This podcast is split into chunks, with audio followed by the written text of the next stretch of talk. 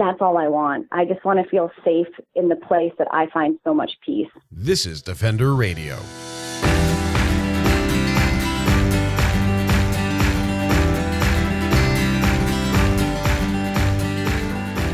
I'm Michael Howie, and this is Defender Radio, the podcast for wildlife advocates and animal lovers, brought to you by the Fur-Bearers.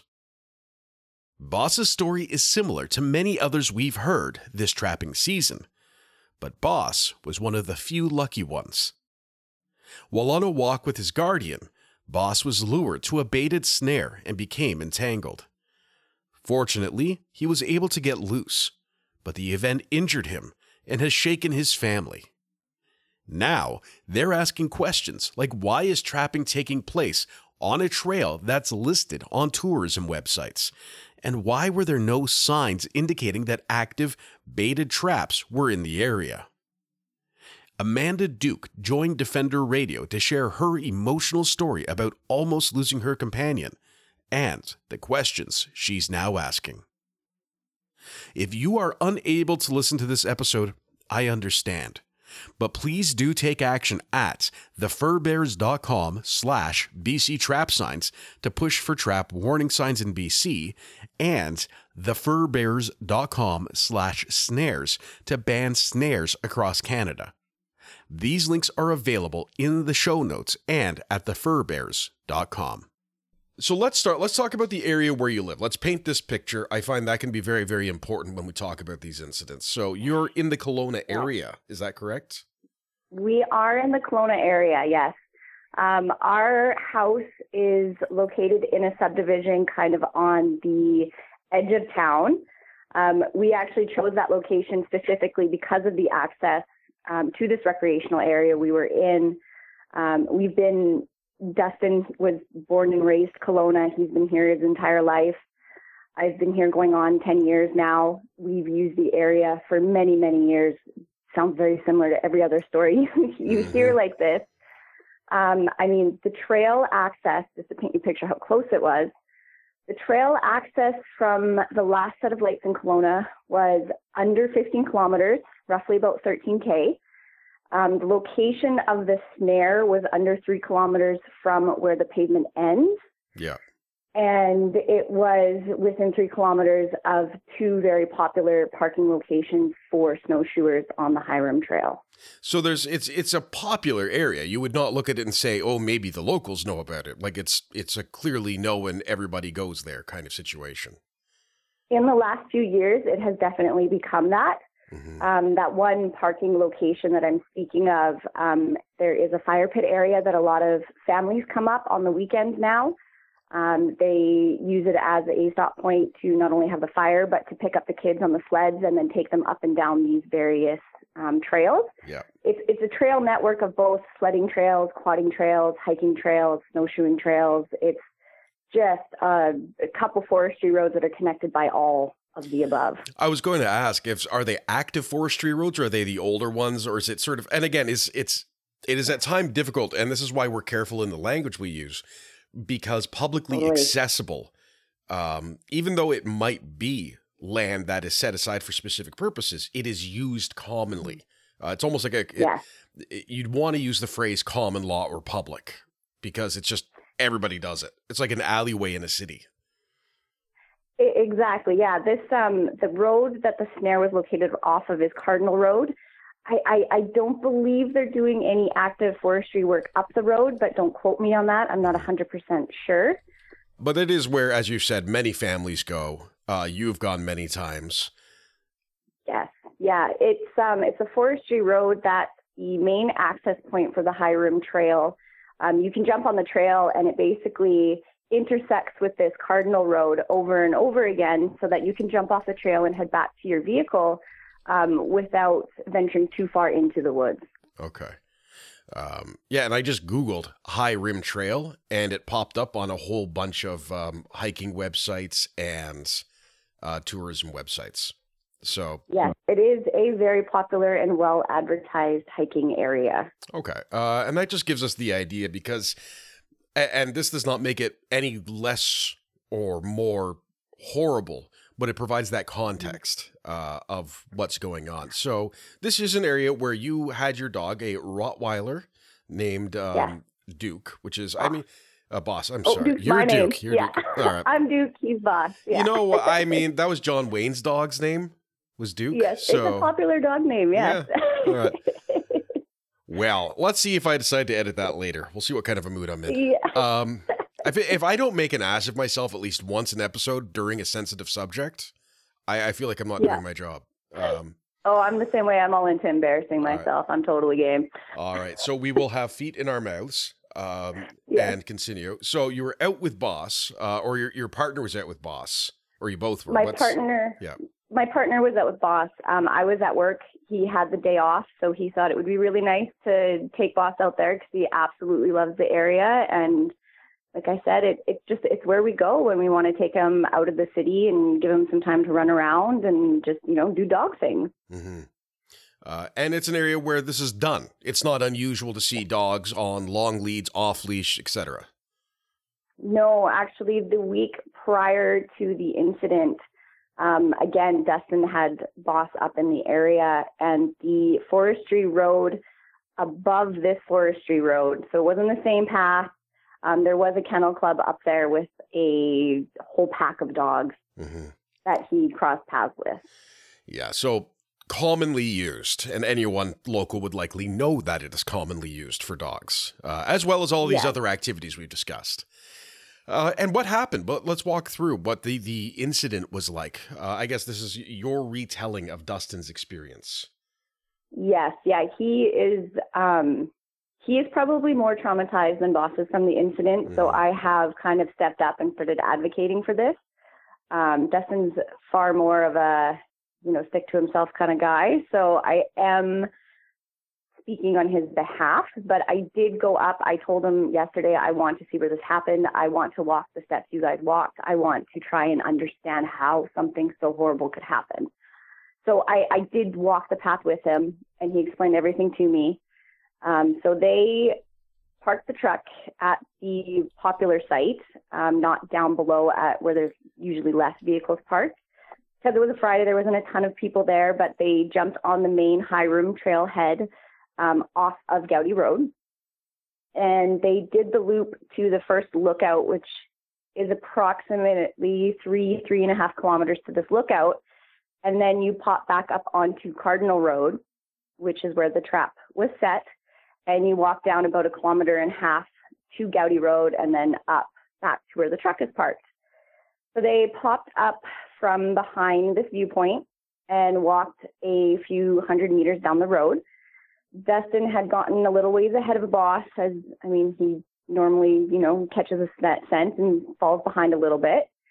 He looked back and saw he wasn't far behind him, and so he kind of just gave him a minute to sniff and do what he was doing. And he saw him catch a scent of something and sort of kind of veer off into the trees. Normally we just call him and he comes bounding right back out of that area. But this time he said he heard just a scream. He said it wasn't a yelp. It wasn't anything else. It was a scream, and he went completely silent. So Dustin ran up to the area where he saw him go into the woods, and not even 15 feet off the trail, Boss was laying on the ground, struggling to breathe. So Dustin ran up, and Dustin, forgive me, I get emotional just thinking about it. He's my everything, Boss.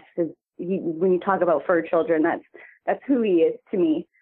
So Dustin got up to him and realized that there was a noose around his neck, and noticed the bird hanging very low to the ground, and was able to get the locking mechanism off enough to slide the noose off of his neck. Boss did suffer some sore spots. He did have some minor lacerations, but he was back to his sort of usual self pretty quickly. So we didn't take him to a vet for any sort of care. But Dustin said he was not breathing almost at all by the time he got to him within a few minutes. Yeah, and it's frightening how fast it can happen. With traps. And what's also shocking is that at times those traps can kill very quickly. but they can also suffer for hours. There's some studies that have been done using trail cams on professionally set trap lines that showed a coyote in one for 23 hours and a wolf in one, I think, for 8 hours it was before they died. I've been watching some of those videos, and it has rattled me to my core. Yeah. Yeah, it's very difficult to watch, and I can empathize with Dustin for having sort of seen that incident. I mean, my dog went through some emergency surgery stuff in November, and that alone, like, it shocked me how long I've been dealing with the results of that. Even though she's okay and everything worked out in the best possible case, like it's still, and that's from a medical thing, let alone this kind of a crisis. So what did you do next? Once, you know, boss comes home, he's okay. You said Dustin was very shaken up by it. What happened after that? Dustin's immediate response was to take the traps down. Because of where they were, it just didn't seem right. So he presumed they were illegal. Yeah. The way they were set up, it looked to be like it was someone illegally trying to bait coyotes. That was Dustin's first initial thought. So he took the traps down, not to mention all the dogs in the area. He tried to report to his CO office. He was unable to speak to anyone. He was kind of told that he would have to figure out if the trap was actually illegal and then contact them back, and they would try to get a CO in contact with him. The next morning we woke up and we hadn't heard anything, and the decision was made to report it to a local media source, Castanet. It's a very common webpage here. Yep, we work with them. A lot of locals use to get information. So we reported it to them to get the word out, to make sure no dogs died while they were out there, because we immediately came home and started researching these things and realizing how many animals were dying in them. And after the article ran, the CO's office did get a hold of him. Yeah. They informed him that there was a legal trapper in the area and that they wanted the traps returned to investigate. They did confirm that it was a legally set trap, and it was set for a lynx or a bobcat, and then told us that the only person who was legally in the wrong was Dustin for removing the trap.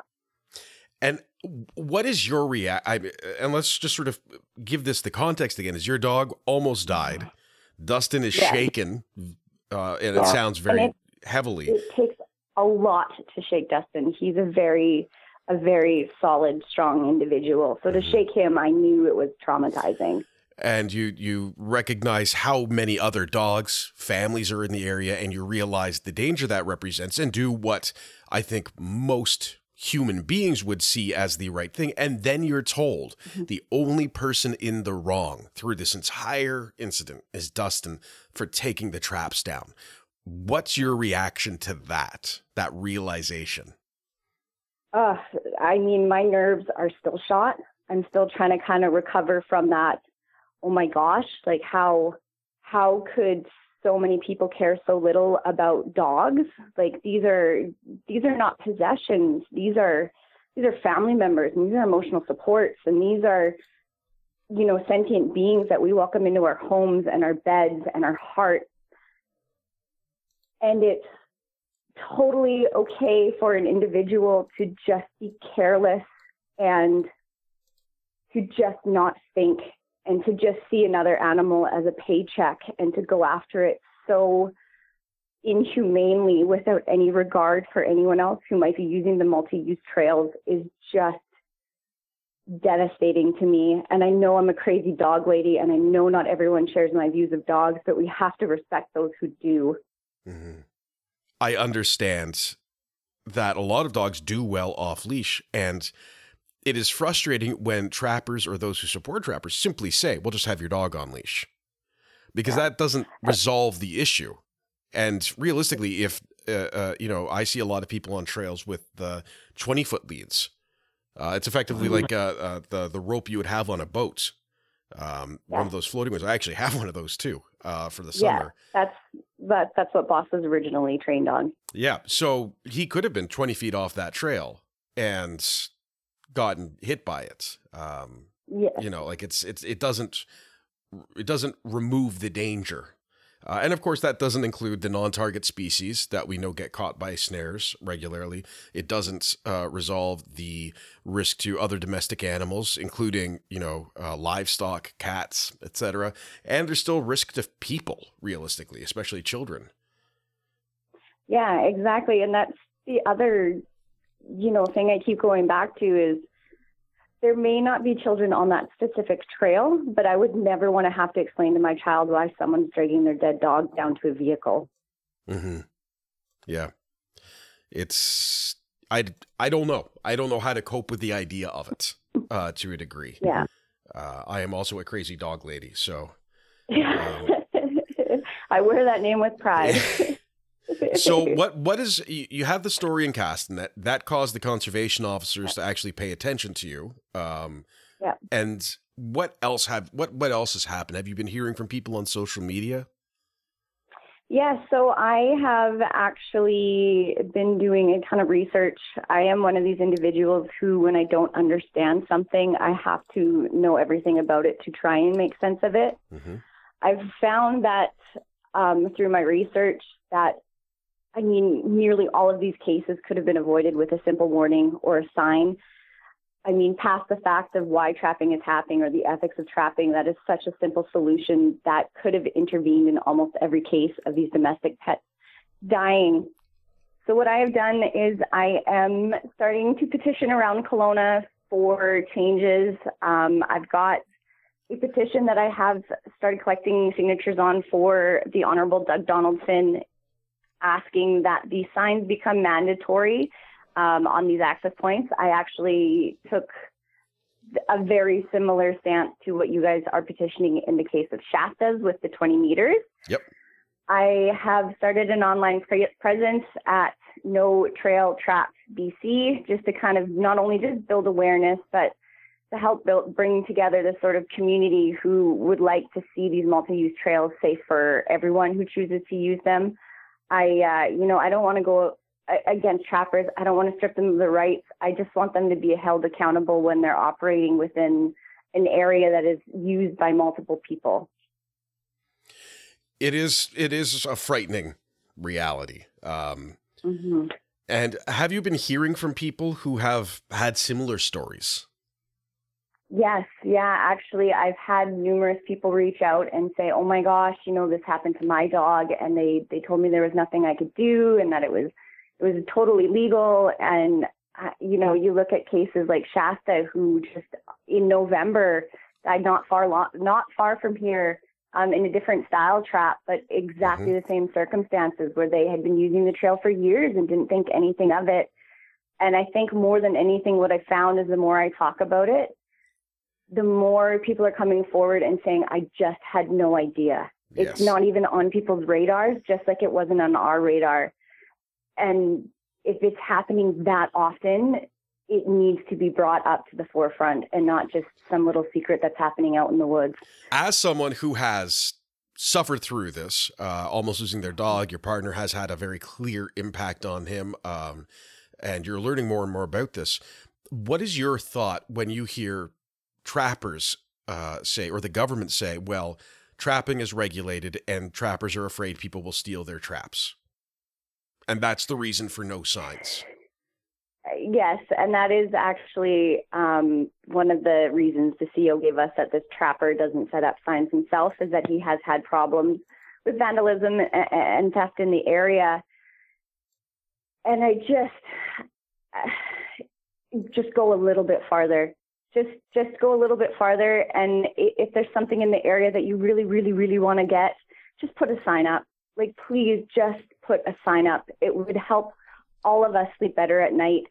And if you're in an area where you really think that people who are that against trapping are going to come and steal your stuff, move to a different spot. It's a multi-use land. Having that license doesn't mean you own it, and I want to work together with them to make it safe. I don't see how putting a sign up is such an inconvenience when it's to save a life. Mm-hmm. And I think that's fair. And that's, you know, I'll talk with Gilbert Proulx, I always reference. He is a researcher in Alberta. He wrote a book called, I've got it on my desk under some papers here, Intolerable Cruelty: The Truth Behind Killing Neck Snares and Strychnine. It's a very difficult read. It goes between technical and anecdotal. He's the one who recorded the coyote and the wolf I referenced earlier. And this book has references to all of his research. It explains how killing neck snares are supposed to work, etc. And he is not opposed to trapping at all. He's not opposed to hunting at all. And I always find it interesting talking to him because I clearly have a different position, but we can both agree, like, snares, they don't work. There is no argument to be made that they're humane. And there is this public safety issue. So, like, we have to be able to take some steps forward to make it safer for everyone. Yes, I'm going to continue trying to get rid of it, but I'm at the example I used. I was at a committee at the House of Commons a few years ago, and someone said, like, well, you want to ban snares or you want to ban traps, so you know, everything is just a step on the way to that. And I said, like, well, I want to end hunger and poverty, but I'm still going to donate to the food bank. Like, totally, yeah. Like, there's two different things. Action we can take, and it's so easy. We can hash out everything else later. But right now, like, let's just keep everyone safe. Yeah, yeah. And it's, again, it is such a simple thing to do. Our ask is not for them to identify where individual traps are, but to say at reasonable public entry points to trails or other recreational areas. And as you said, you know, on this trail you're talking about, it intersects with the roadway. So you put up, you know, sort of a neon sign, nice and visible, active trapping in area, leash dogs, monitor children, something like that. Cost pennies on, you know, just pennies to make them. And it would significantly make a difference for people. But we're still fighting for that. And we do have our action online as well at thefurbears.com/BC trap signs. And links to all of the stuff will be in our show notes for this episode. So as someone who's gone through this, as someone who is not opposed to trapping or hunting or the other ancillary efforts here, but as someone who wants to see change, what's your message to the world, to BC, to your neighbors, to trappers, to government, to everybody? Let's just take care of each other. Like, let's have each other's backs. Let's come together and just end the unnecessary death of these dogs. That's all I want, is just, when I'm out there, if there's other people out there, I want them to have my back. I don't want them to be another danger to be concerned about, or another predator to have to protect myself against. That's all I want. I just want to feel safe in the place that I find so much peace. To take action and demand warning signs and reasonable setbacks from publicly accessible areas in British Columbia, please visit thefurbears.com/BC trap signs. To join the call across the nation to ban snares, visit thefurbears.com/snares. I want to thank Amanda for sharing her story with us, and all of you for listening and taking action. Remember, you can follow me on social media for updates about what I'm working on, news items of interest, and, as always, adorable photos of JJ the Hamilton Hound. I'm at Defender Radio on Facebook and Twitter, and at Howie Michael on Instagram. Until next time, this is Michael Howie for Defender Radio and the Fur-Bearers, reminding you to stay informed and stay strong.